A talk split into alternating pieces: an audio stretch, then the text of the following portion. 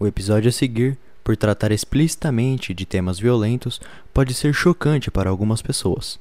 Eu agradeço que tenha entrado nesse episódio, porém caso você se sinta desconfortável com esse tipo de tema ou esse tema te desperta algum tipo de gatilho, peço por gentileza que não escute esse episódio.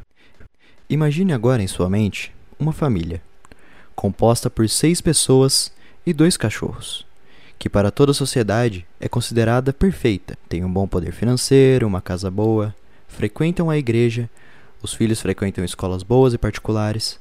Esse era o perfil da família francesa que em 21 de abril de 2011 viria a chocar não só as pessoas da França, mas também as do mundo todo com o que aconteceu.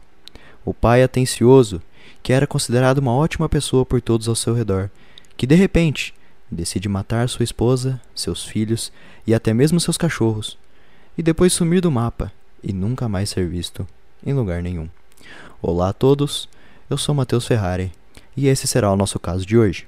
Preparem seus fones, ajeitem a coluna e bem-vindos ao Criminal Files.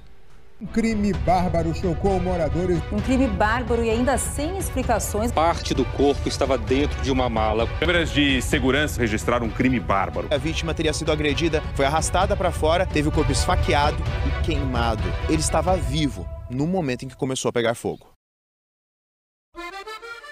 A cidade de Nantes, localizada no nordeste da França, é conhecida por ser a zona produtora de algum dos melhores vinhos do mundo e pela sua impressionante arquitetura patrimonial. Composta maioritariamente por casas do século XVIII, ela é a 6ª maior cidade da França e é considerada uma das melhores para se viver, pois tem uma qualidade de vida excelente. Nessa cidade, no número 55 da rua Boulevard Robert Schuman, existia uma casa estreita, de 2 andares, aonde residia a família Dupont de Ligonnès. Família essa que era composta por 6 pessoas. Nesse momento, eu irei apresentar cada um da família e dizer alguns detalhes sobre eles, por exemplo, quando nasceram, quantos anos tinham e tudo mais. A idade apresentada será a idade que os mesmos tinham em 2011, quando todos os fatos aconteceram. Peço também para que não levem em consideração qualquer erro de pronúncia no francês, porque eu não faço ideia como fala francês e eu vou ter que usar bastante nesse episódio, então pra quem fala aí peço desculpas por qualquer erro de pronúncia. Mas vamos aos detalhes dos familiares.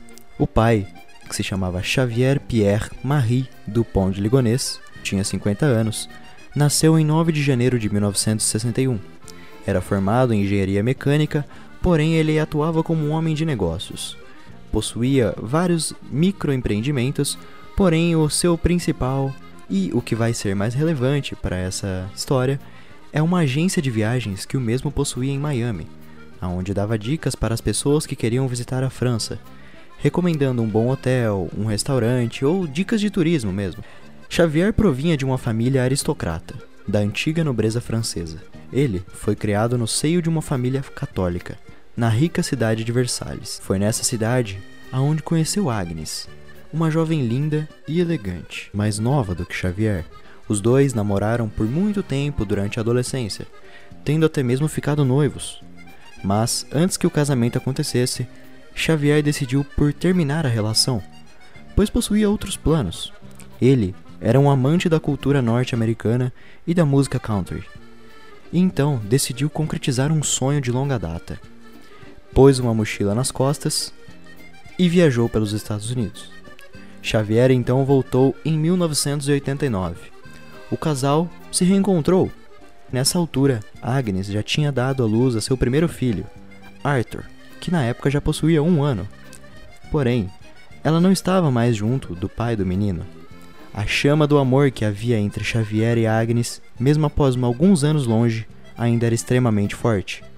Então, Xavier assume Arthur como seu filho e se casa com Agnes em 1991. Casamento esse que deu fruto a mais 3 filhos, Thomas, Anne e Benoît. Agnes possuía 48 anos. Ela era uma pessoa muito católica. Na verdade, toda a família era. Era rígida com os filhos e trabalhava como voluntária em uma escola, onde lecionava ensino religioso para as crianças.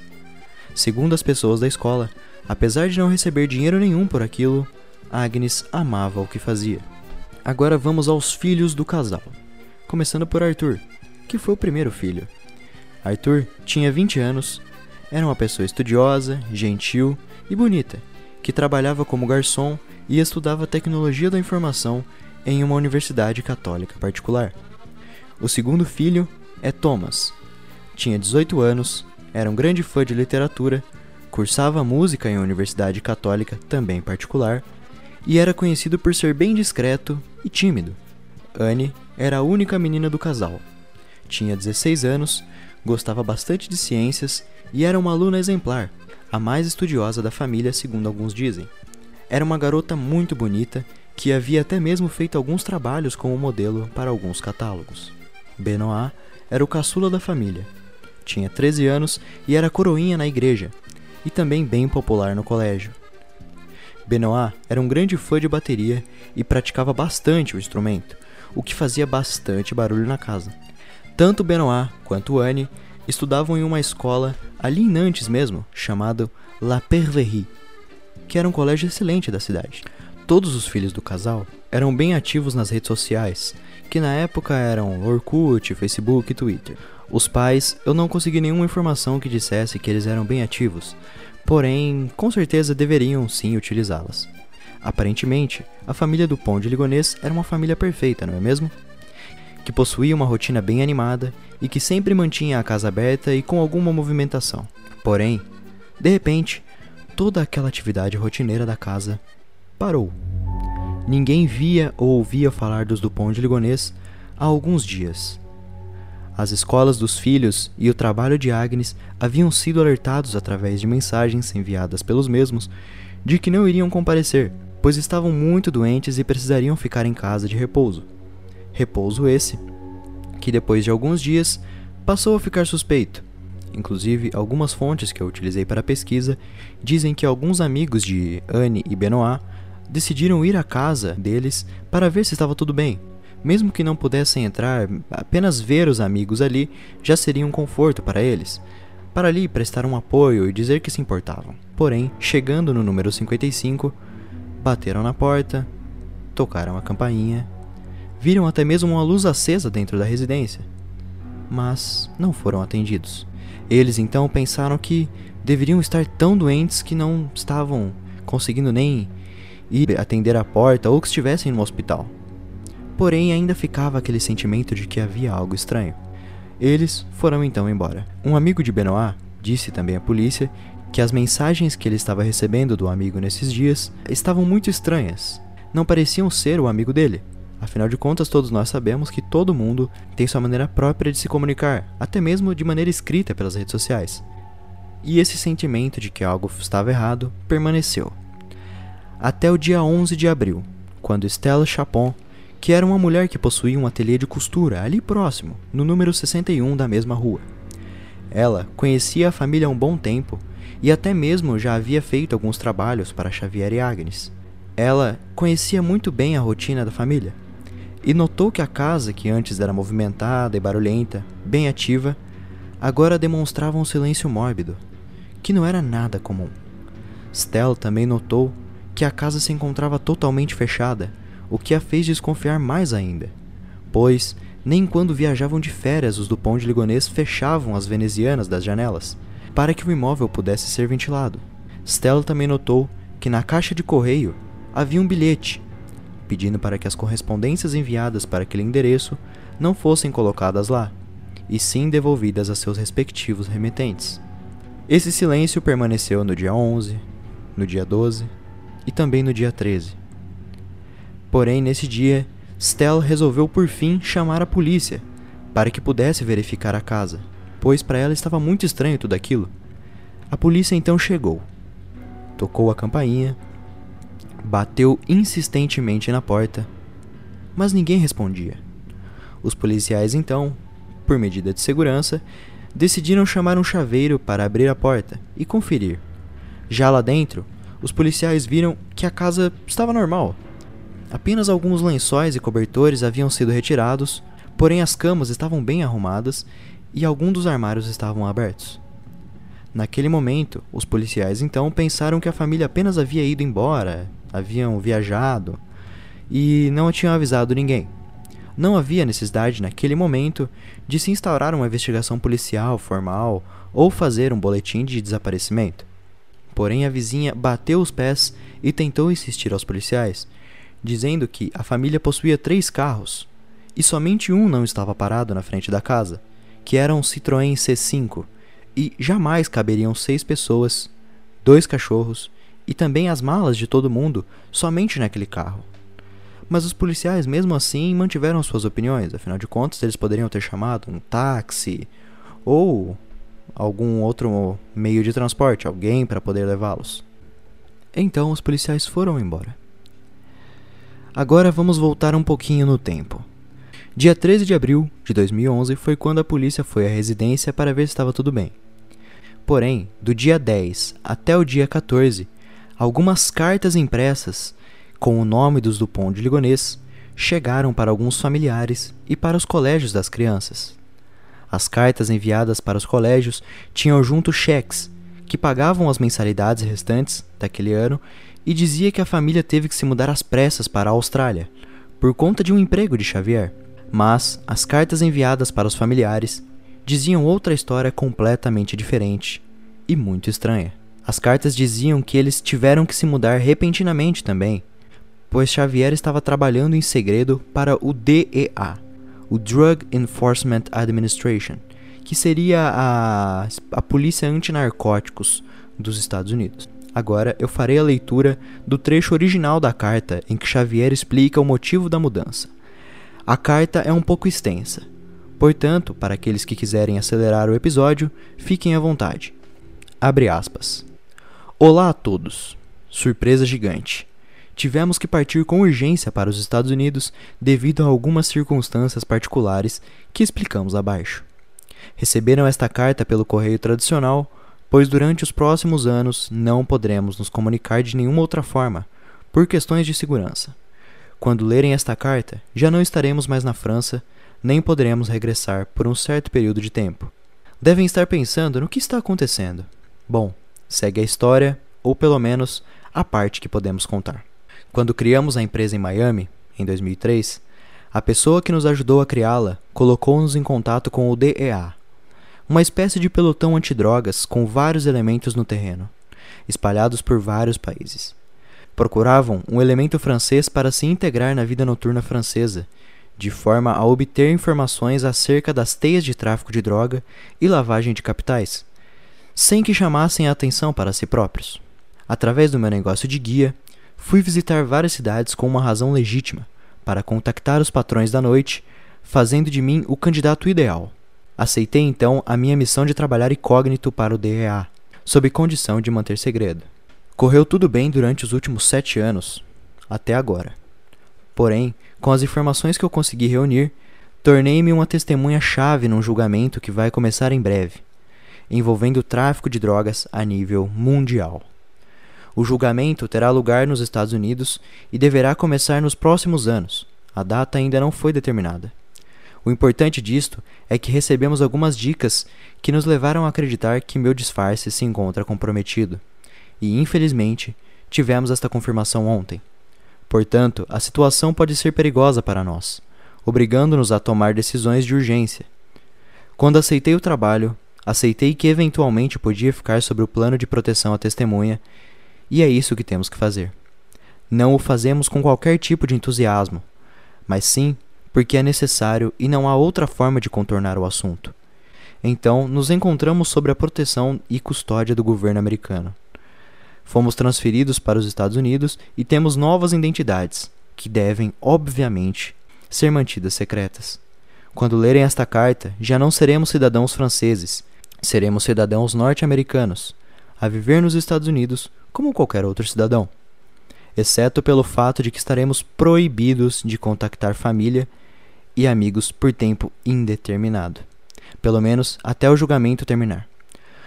O mais difícil tem sido a tensão com as crianças, que não puderam contar aos amigos que estão proibidos de usar o Facebook e outras redes sociais online.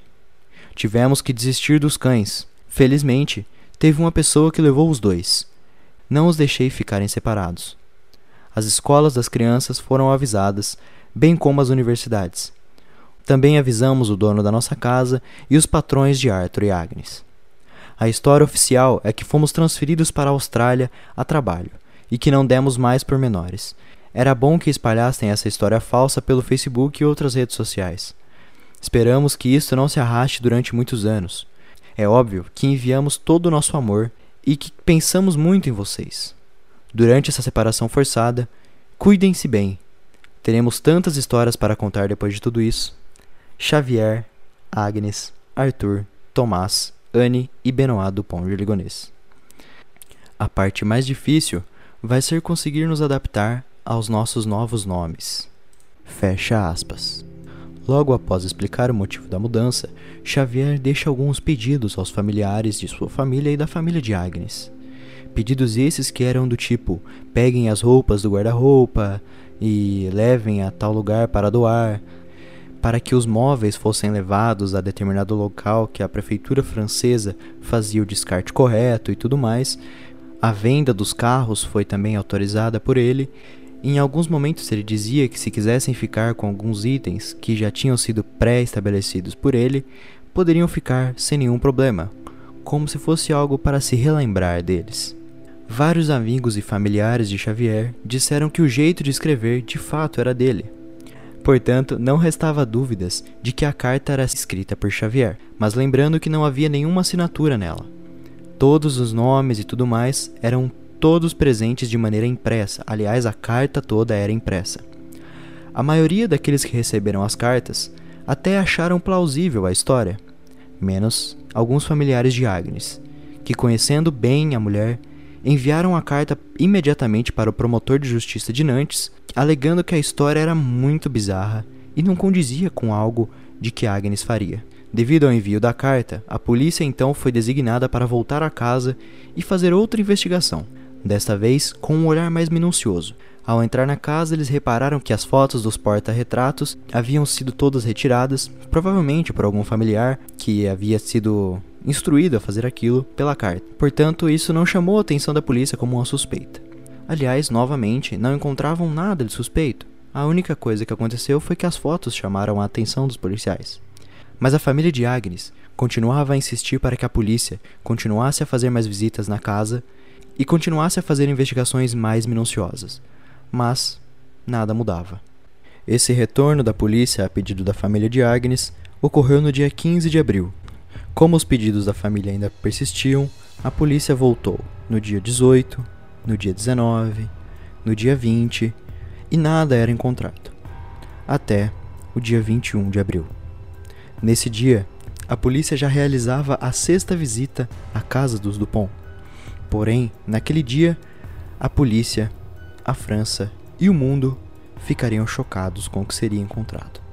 Dessa vez, foram com um alvo: o jardim da residência. Pois, ao investigar as cartas enviadas, um ponto em comum foi notado. Xavier pedia para que nada fosse mexido no quintal da casa, pois, segundo ele, ali possuíam alguns itens que eram propriedade do dono da casa. Então, na carta, ele dizia que era melhor que não mexessem, para que nada fosse perdido, pensando que era da família, mas que na verdade era do dono da casa.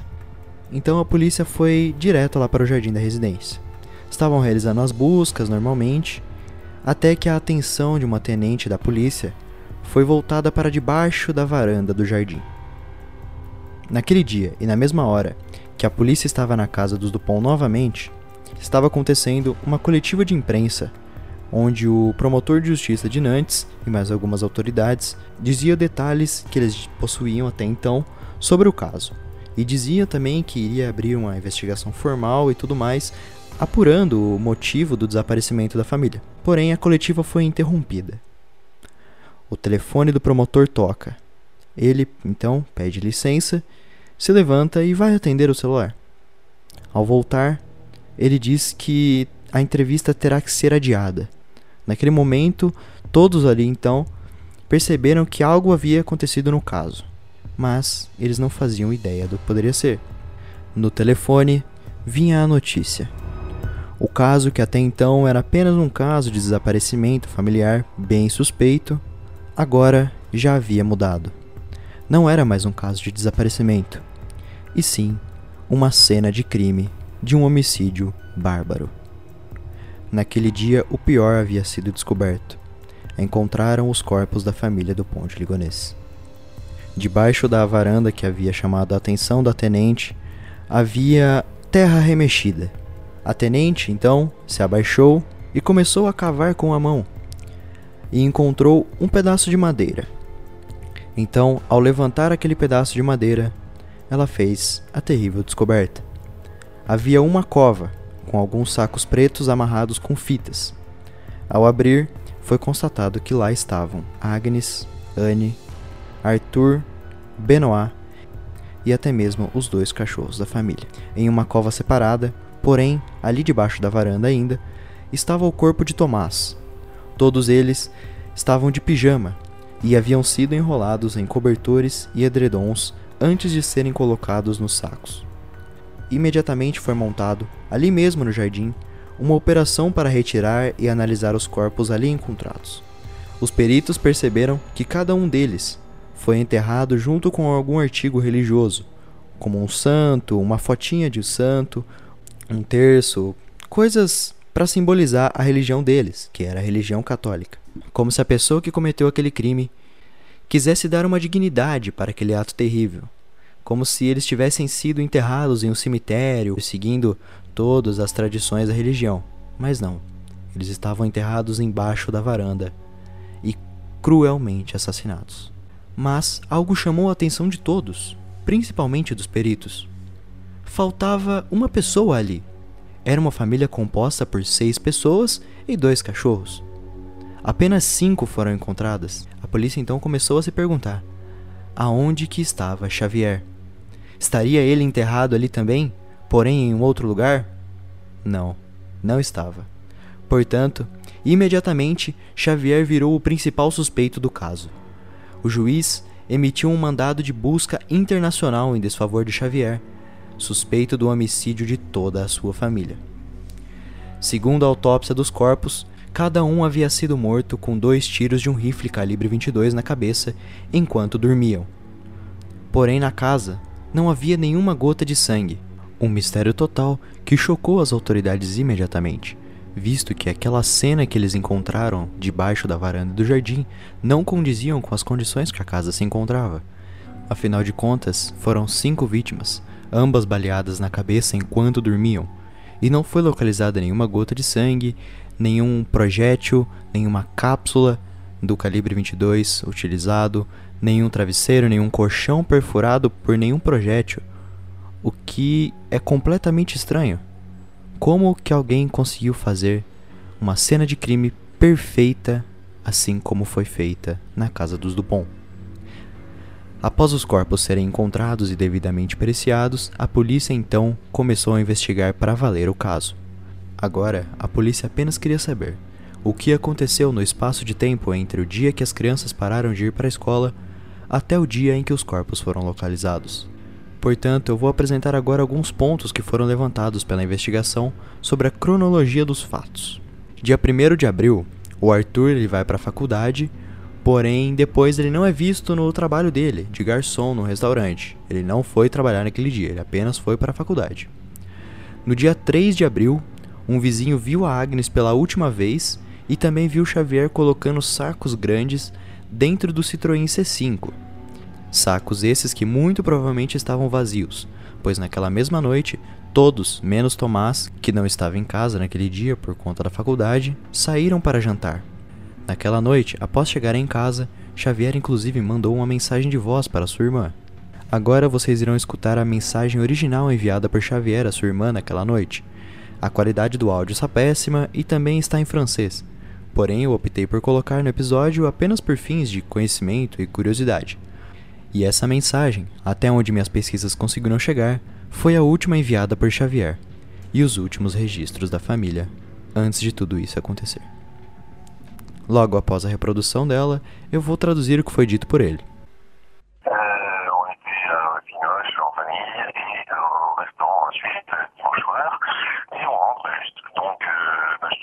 Je t'embrasse, si c'est pas trop tard, tu me redis, tu m'envoies un petit SMS et je te rappelle, je vais Xavier diz no áudio, abre aspas: "No domingo, nós fomos ao cinema juntos e depois a um restaurante, e chegamos agora há pouco. Só estou ligando para perguntar se tá muito tarde para falar com você por telefone. E agora eu já percebi que caiu na caixa postal. Mas agora eu fiquei surpreso. Você falou comigo sobre Bertrand, que está se preparando para o voo dele, mas eu pensei que ele havia acabado de chegar. Aí eu fiquei surpreso. Bom, de qualquer maneira, manda o meu amor. E se não for muito tarde, me liga de volta. Ou me manda uma mensagem de texto e eu te ligo, ok? Tô indo colocar as crianças para dormir. Diga oi aí pra todo mundo. Te vejo em breve. Talvez." Fecha aspas. A autópsia realizada nos corpos constatou que Xavier realmente colocou as crianças para dormir naquela noite, pois foram encontrados traços de sonífero no organismo dos 4 filhos. Em Agnes, nada foi encontrado.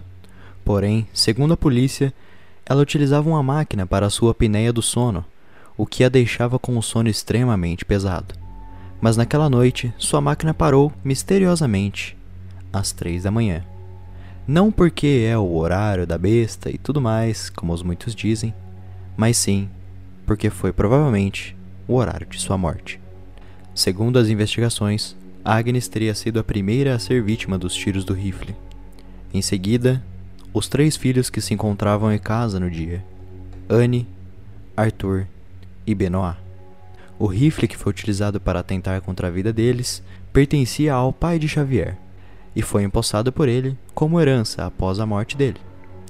Xavier, então, começou a se interessar por armas e por atirar 2 meses antes do crime. Inclusive, às vezes, levava os filhos mais velhos juntos para poder atirar com ele. Sobre esse tema dele ir treinar tiro, há uma controvérsia sobre o caso. O fato de Xavier ir atirar seria a única, entre aspas, especialização dele para cometer tal crime, visto que ele não tinha nenhuma passagem pela polícia e, consequentemente, muito menos experiência em ocultar cadáveres e limpar uma cena de crime, tão perfeitamente quanto ele limpou.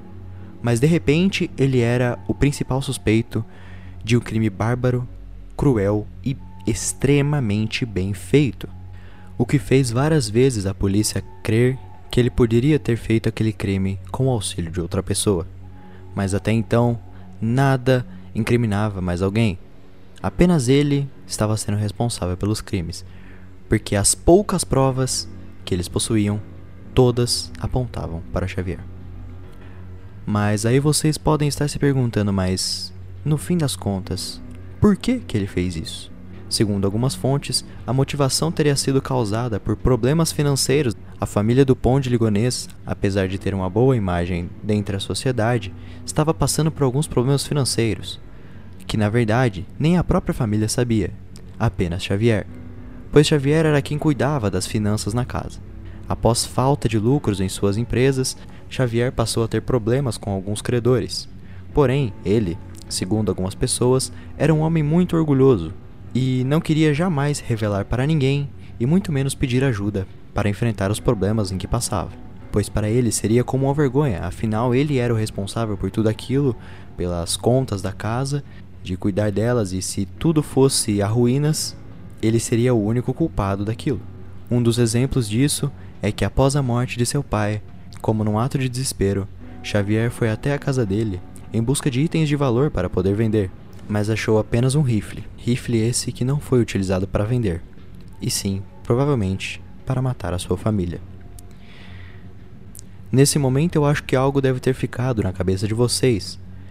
Como 10 tiros foram disparados com um rifle de madrugada e em um bairro residencial, e como ninguém ouviu nada?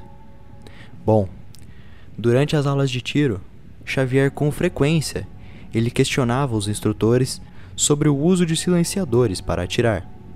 E em março, Xavier finalmente comprou o seu próprio silenciador. Isso explica o porquê de ninguém ter ouvido os estampidos dos disparos. Talvez tivessem escutado, mas como o silenciador deixa os disparos muito menos identificáveis, assim vamos dizer, principalmente num calibre 22, que é um calibre de menos potência, provavelmente os vizinhos devem ter pensado que era alguma outra coisa e não chamou a atenção. Outra curiosidade que deve estar na cabeça de vocês nesse exato momento também é sobre algo que eu comentei lá quando eu disse quando os corpos foram encontrados, que foi o fato de Thomas estar enterrado em uma cova diferente. O que ocorreu para isso acontecer foi que Thomas não só foi enterrado, como também foi morto em outro momento, e não no mesmo dia que o restante da família. Na madrugada dos crimes, que segundo a perícia provavelmente foi na madrugada do dia 3 para o 4 de abril, Thomas estava na faculdade. Então, no dia 5, Xavier liga para Thomas e diz que ele precisa voltar urgente para casa, pois sua mãe havia sido atropelada por uma bicicleta e que se encontrava em coma. Exatamente, senhores e senhoritas, um atropelamento de bicicleta que resultou em coma. História esquisita, muito esquisita, aliás. Mas isso para Thomas, que como todo filho que ama incondicionalmente sua mãe, foi suficiente para fazê-lo abandonar todos os seus compromissos e voltar para casa o quanto antes. Quando chegou, não notou nada de estranho. Não se sabe o que Xavier disse para ele, mas com certeza o enganou certinho. Xavier também com certeza havia arrumado a cena do crime perfeitamente, pois nada parecia errado para Thomas. Ele apenas chegou, conversou com seu pai e tomou um suco que ele havia preparado para ele. Suco que continha o tal do sonífero que foi encontrado em seu organismo. Thomas então cai no sono e nunca mais viria a acordar. Xavier o executa, enrola nos cobertores e enterra junto com os outros familiares, porém em uma cova diferente, terminando de selar o destino de todos aqueles que confiavam fielmente e o amavam incondicionalmente, debaixo da varanda do jardim. Os corpos só viriam a ser encontrados 16 dias após os assassinatos, o que deu a Xavier o tempo perfeito para poder enterrar os corpos, limpar a cena do crime, se planejar e dar início à sua fuga. No dia 22 de abril, um dia após os corpos terem sido achados, a polícia fazia várias buscas pelo carro de Xavier para tentar descobrir seu paradeiro. Depois de um tempo, finalmente encontraram o Citroën C5 que faltava dentre os veículos da família e que foi utilizado para fugir. O carro estava no estacionamento de um motel barato, na cidade de, novamente me perdoem a pronúncia, Roquebrune-sur-Argens. Após descobrir isso, a polícia imediatamente vai até o local, porém não encontra o suspeito. Quando pedem para olhar as câmeras de segurança, eles observam uma imagem bizarra. Xavier sai do motel com uma mochila nas costas e com um objeto longo dentro dela, que para os investigadores provavelmente seria um rifle, o mesmo que foi utilizado como arma do crime. Xavier então caminha tranquilamente pelo longo pátio do estacionamento em direção a uma área de mata, próxima ao hotel. Mas antes ele para, olha para trás e encara fixamente a câmera de segurança que o filmava naquele momento. Então ele retoma seu caminho indo em direção à mata e às montanhas. A partir daquele dia e daquela filmagem, as pistas se encerravam por ali. Foram as últimas imagens de Xavier Dupont de Ligonnès. Foi montado então um esquema de busca gigante para procurar por Xavier. Na verdade, para procurar pelo corpo de Xavier, pois a polícia estava convicta que ele teria ido para aquele local para cometer suicídio, utilizando aquele olhar para a câmera de segurança como uma mensagem de "aqui encerro minha jornada, adeus". As buscas duraram meses, porém nada foi encontrado. Essa hipótese foi levantada visto que em casos de familicídio, geralmente o autor dos crimes sempre opta por cometer suicídio, porém nada foi comprovado. Em 28 de abril de 2015, 4 anos depois, um homem encontrou alguns ossos em uma cidade bem próxima onde Xavier havia sido visto pela última vez. Imediatamente a mídia fez toda uma cobertura dizendo que eram os ossos dele, porém não eram. Foram feitos exames de DNA e eram de outra pessoa que apenas coincidentemente veio por falecer naquela área. Devido ao ressurgimento do assunto na mídia, aconteceu algo extremamente bizarro e inesperado. Em julho do mesmo ano, um jornalista recebeu uma foto que mostrava 2 dos filhos da família Dupont sentados em uma mesa e na parte de trás da foto, escrito em azul, tinha a mensagem: "Eu ainda estou vivo, desde então até essa hora". A foto estava assinada por Xavier Dupont de Ligonnès e logo ao lado, a data em que supostamente aquilo foi escrito. A veracidade dessa carta nunca veio a ser confirmada, porém é algo muito estranho, pois segundo algumas pessoas a letra realmente parece com a letra de Xavier.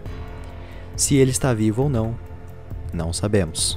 Agora eu vou apresentar algumas teorias que surgiram sobre esse caso. Como ele é um caso não solucionado, até hoje não sabem de fato o que aconteceu e não acharam Xavier, várias teorias vão surgindo.